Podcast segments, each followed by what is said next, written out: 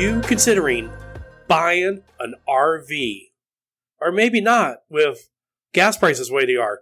But if you are considering buying an RV, don't until you listen to our tips about what you consider before buying an RV. Hello, everybody. My name's John Dornoff. I'm your host for the Travel Fun and Adventure podcast. This is the place where we talk about traveling, whether you're traveling with kids or with pets, maybe uh, you know as a couple, you know, couple that kids are gone now. Whatever it is, we're going to talk about it. We're going to find ways to save you money. We're going to find do honest reviews for you so you know the right places to stay and the right pl- airlines to fly. What are the best? What is the best value for the dollar? We want you to get good deals. We want you to not pay ridiculous fees. And we don't want you to have to get 25 credit cards and spend $6,000 each on them so you can, you know, get a free flight that cost you, you know, substantially more than the flight was worth in the first place. So that's our discussion for today. But first, of course, we talk about the news of the week. And of course, there's always lots of news. Starting off with Flybe, which is a British airline which actually went out of business in 2020, and it, just as COVID hit, well, guess what? They're back. However, they're having to cancel flights because they don't have enough planes yet. So they're kind of calling this Flybe 2.0. So they're trying to rebuild the network. I believe that some of the people that were, were at Flybe is responsible for this new airline. It'll be interesting to see how well they do in the long term, whether they can escape the mistakes of the predecessor. We shall see. 85 airports in the United States will receive a total of a, altogether a billion dollars from the U.S. government to invest in improvements. British Airways has now axed over 10,000 flights between August and October. However, the good news is British Airways did avoid the strike of their refuelers at Heathrow. And of course, Heathrow's a big base for them, so that would have been really painful if they would have lost the refuelers at Heathrow. However, two other carriers, Ryanair and Jet2, operated over 99% of their scheduled UK flights in June. Everybody else was having issues, including their competitors, say, like EasyJet. Up in Canada, Air Canada has halted at least temporarily in carrying dogs in their cargo hold. Heathrow Airport has canceled 61 flights just on Monday. Hawaiian Airlines will drop its fairly new Orlando Hawaii flight. It started a year ago, but they need to reallocate that plane to other places until they can get their fleet up. It's currently being delayed due to the non deliveries of the 787 Dreamliners. And Thursday, to Thursday, when is actually when I started recording this podcast, was not a good day to go to Gatwick Airport in London. Apparently, they had a water problem, and that water problem caused them to have to shut down off every toilet in the airport. Can you imagine what a mess that was? I mean, you just got to feel sorry for them. I mean, they can't seem to have any luck. Lufthansa Airlines, the German based airline, has canceled another 2,000 flights. They've been canceling the European flights, especially ones where there is an option that a train would be almost as fast, especially from their, um, especially like from Munich and Frankfurt, where they have high speed trains. Sixt Car Rental, which is the German based car rental company, talked about them in a review previously. They are opening their first op- Canadian office in Vancouver. It's not actually on the airport, it's actually in downtown Vancouver. They gave me some better news.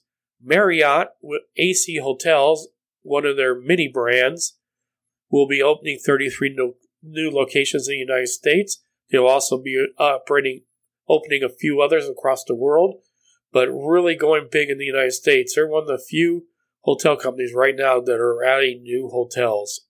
And getting to car rentals, more bad news. The sales of new cars to rental car agencies in the first half of 2022 was at its lowest point since the first quarter of 02 after 9 11. And total sales are down 68% from the first quarter of 2019. So it kind of gives you an idea how few cars are being sent to car rental agencies. And there's a lot of, you know, reasons for this.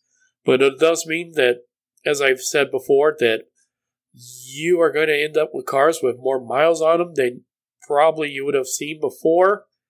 You're also going to end up with fewer cars out there. In fact, I've rented a couple um, rented a couple cars from Hertz recently, and it is obvious that they came from a used car dealership. They didn't have a lot of miles on them, but they had tags from used car dealerships. So Hertz is getting them from where they can. And this isn't just a problem that the car rental agencies are not buying cars. The problem is, of course, what has been going on for the last two years is there is a shortage of parts, especially microprocessors, for the cars. I forget how many thousands of trucks are sitting at the at the closed Kentucky Speedway of Ford. I don't know. Uh, you know, some of the companies have learned that maybe outsourcing to far far away places is not as good as it sounded. I know that Sony is starting is working on building chips here in the United States again, although it's going to take them a couple years to get that done. But they are definitely bringing back because of this supply chain issue, and it continues to happen. So hopefully the companies will wake up that there is problems with outsourcing, and you may get screwed, and Definitely everybody's hurting because of this problem. But that's it with the news. So now let's talk about RV. Have you ever thought that it would be fun to get an RV, buy an RV, and spend some time taking a vacation in an RV instead of getting in the car and driving to a hotel? You go to a campground, someplace in nature, much more beautiful, something as an alternative to the standard vacation. Well, I'm going to give you some tips on what you could consider before you buy an RV.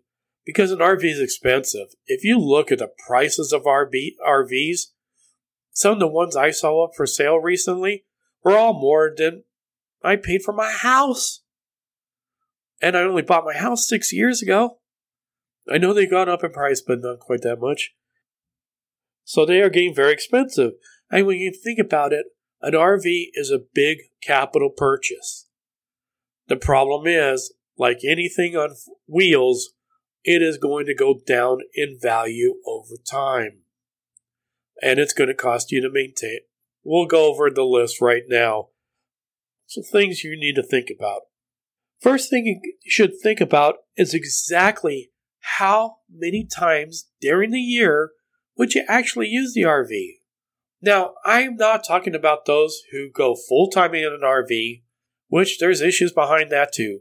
But, you know, a lot of people, they'll take their kids and full time RV.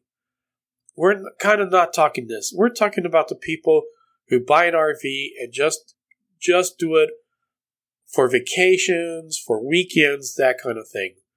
And the cost behind that. Number one, you need to think about is how much you're going to use it. Is this something you're going to use enough to justify the price? Number two, you need to think about your family. How big is your family? Now, if it's just you and your spouse and your dog, you know, an RV is probably big enough size. But say you have four kids. RV starts looking not so pleasant. For, you know, with six of you in a in a RV for an extended period of time. And one of the things some people do not think about when they do buy an RV is that when that RV is moving, the kids need to be buckled up. Now think about how difficult it is to buckle up some kids during any trip. Now, do you think they're going to be any easier to buckle up in an RV that they think they should be able to run around in? And thinking about how dangerous it is if they do run around. Not only do it distract you, but if something tragic, something should happen while you're driving, the RV gets hit by somebody, anything like that, your children could be seriously hurt if they're not buckled in. Number two to think about is the size of an RV. Now, they do have small, like camper vans and stuff, but some RVs can get pretty big. Will you be comfortable driving a vehicle that big? Now, fortunately, they're not as top heavy as, say, driving a Penske moving truck, which I've done several times. Me personally, I don't mind driving big vehicles. I don't mind driving moving trucks when I have to do that. In fact, sometimes I actually kind of enjoy it. But many people, it is not comfortable because it is a big vehicle. It's a lumbering vehicle. Yeah, don't keep up with traffic, but they're still massive vehicles. And you got to think about the maneuvering around, getting to the campground, trying to maneuver into the campground, driving down some of the streets, narrow streets. Are you going to enjoy doing that? Think about that. Next up, are you going to be towing a vehicle behind your RV?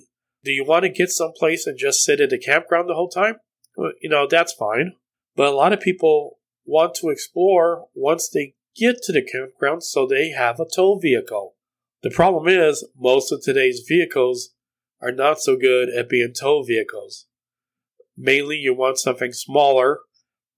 You also have to consider the type of transmission it has.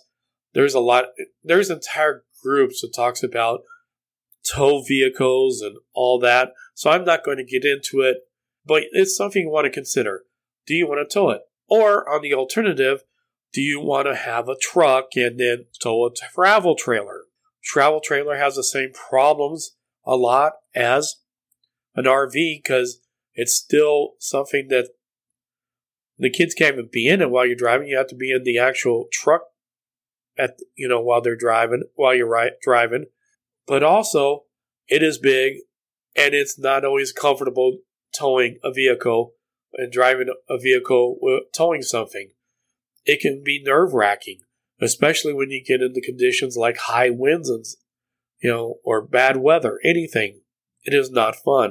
So you need to consider: is it worth it?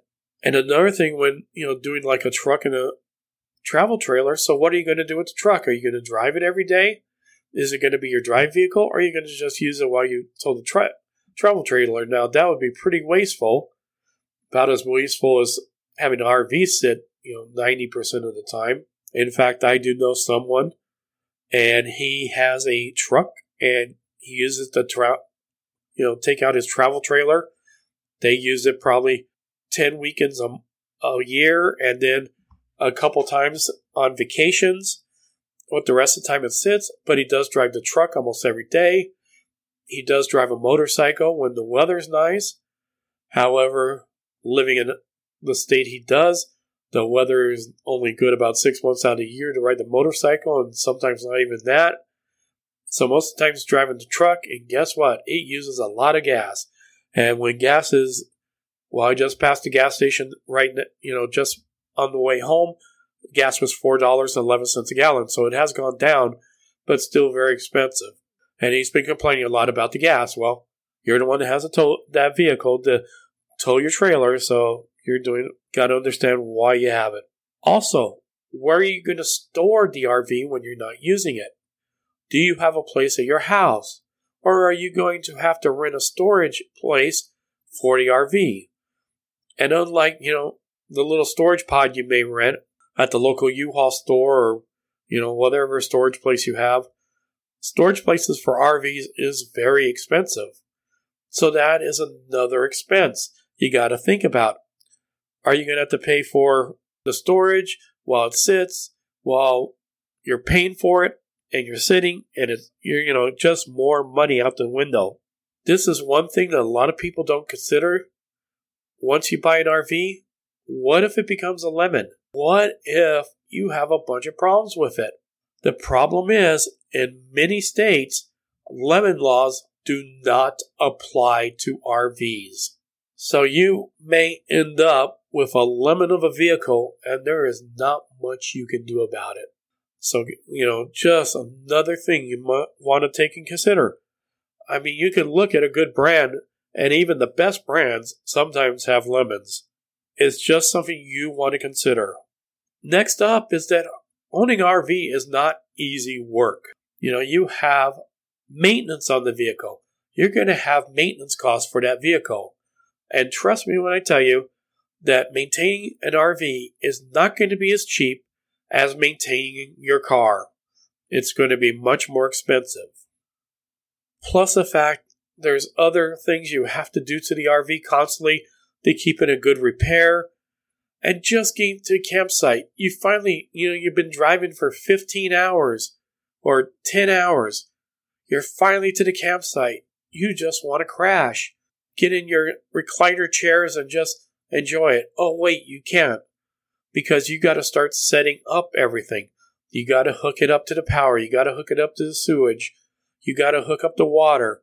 Now, it doesn't take a lot of time, but you, you know, you start doing that a couple times a week or more frequently, it does become a hassle. And it's something additional that you would not have to do if you just went to a hotel.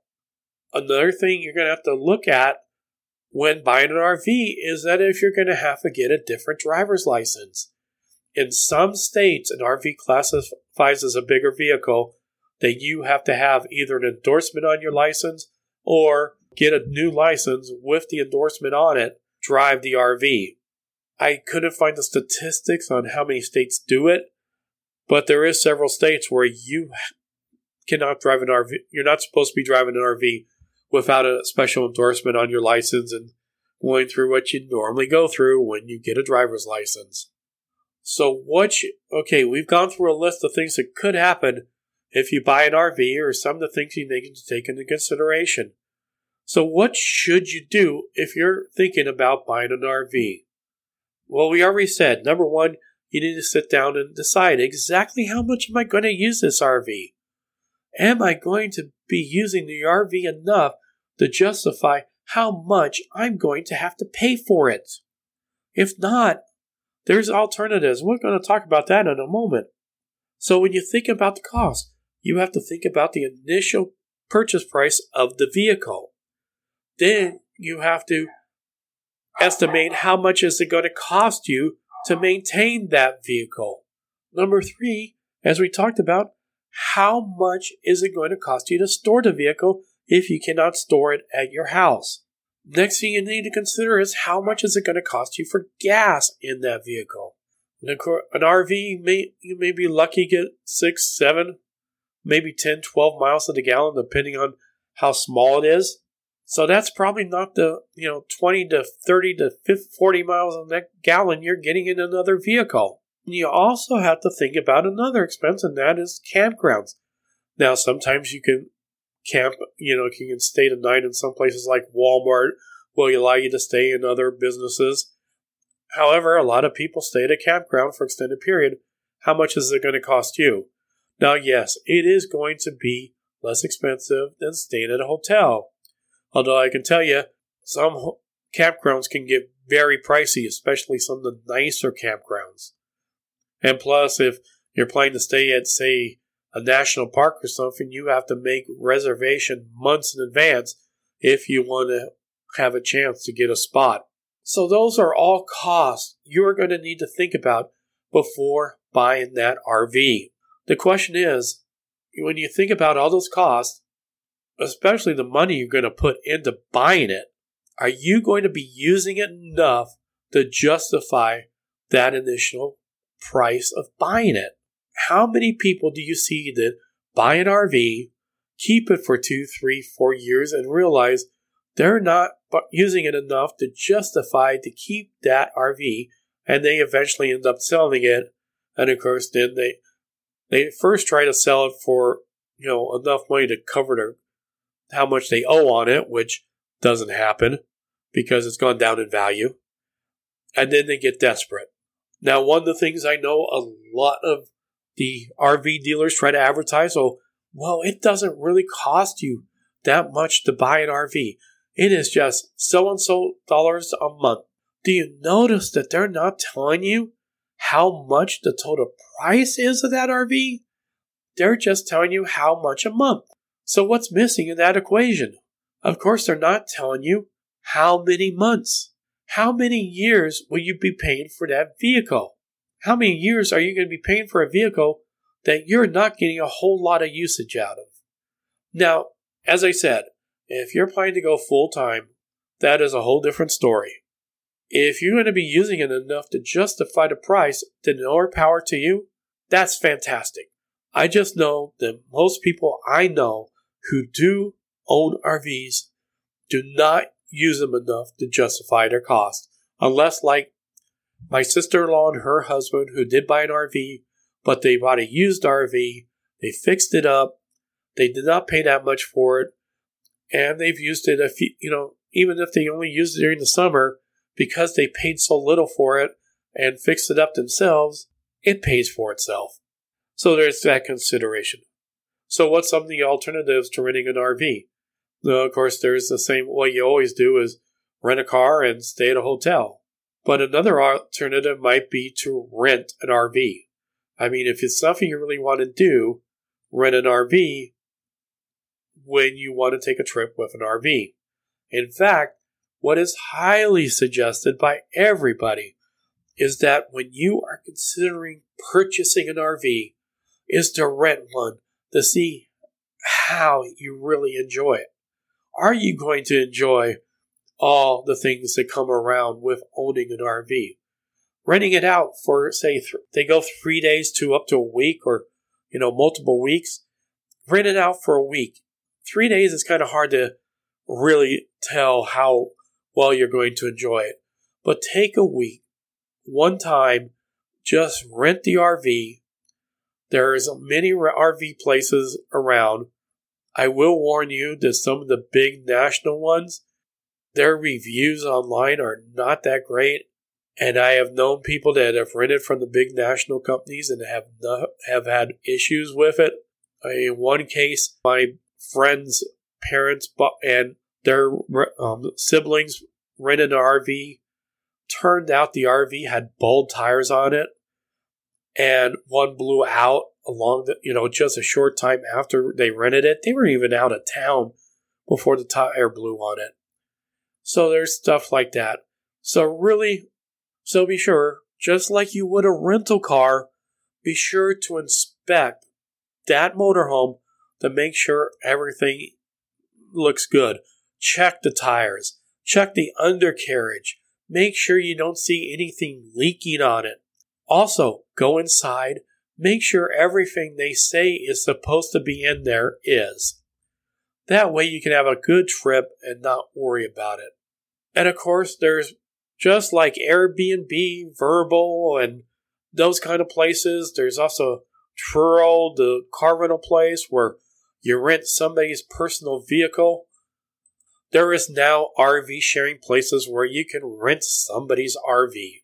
You might have better luck there that the RV might be in better condition. On the other hand, if you get somebody who doesn't take care of it that well, you can also have issues.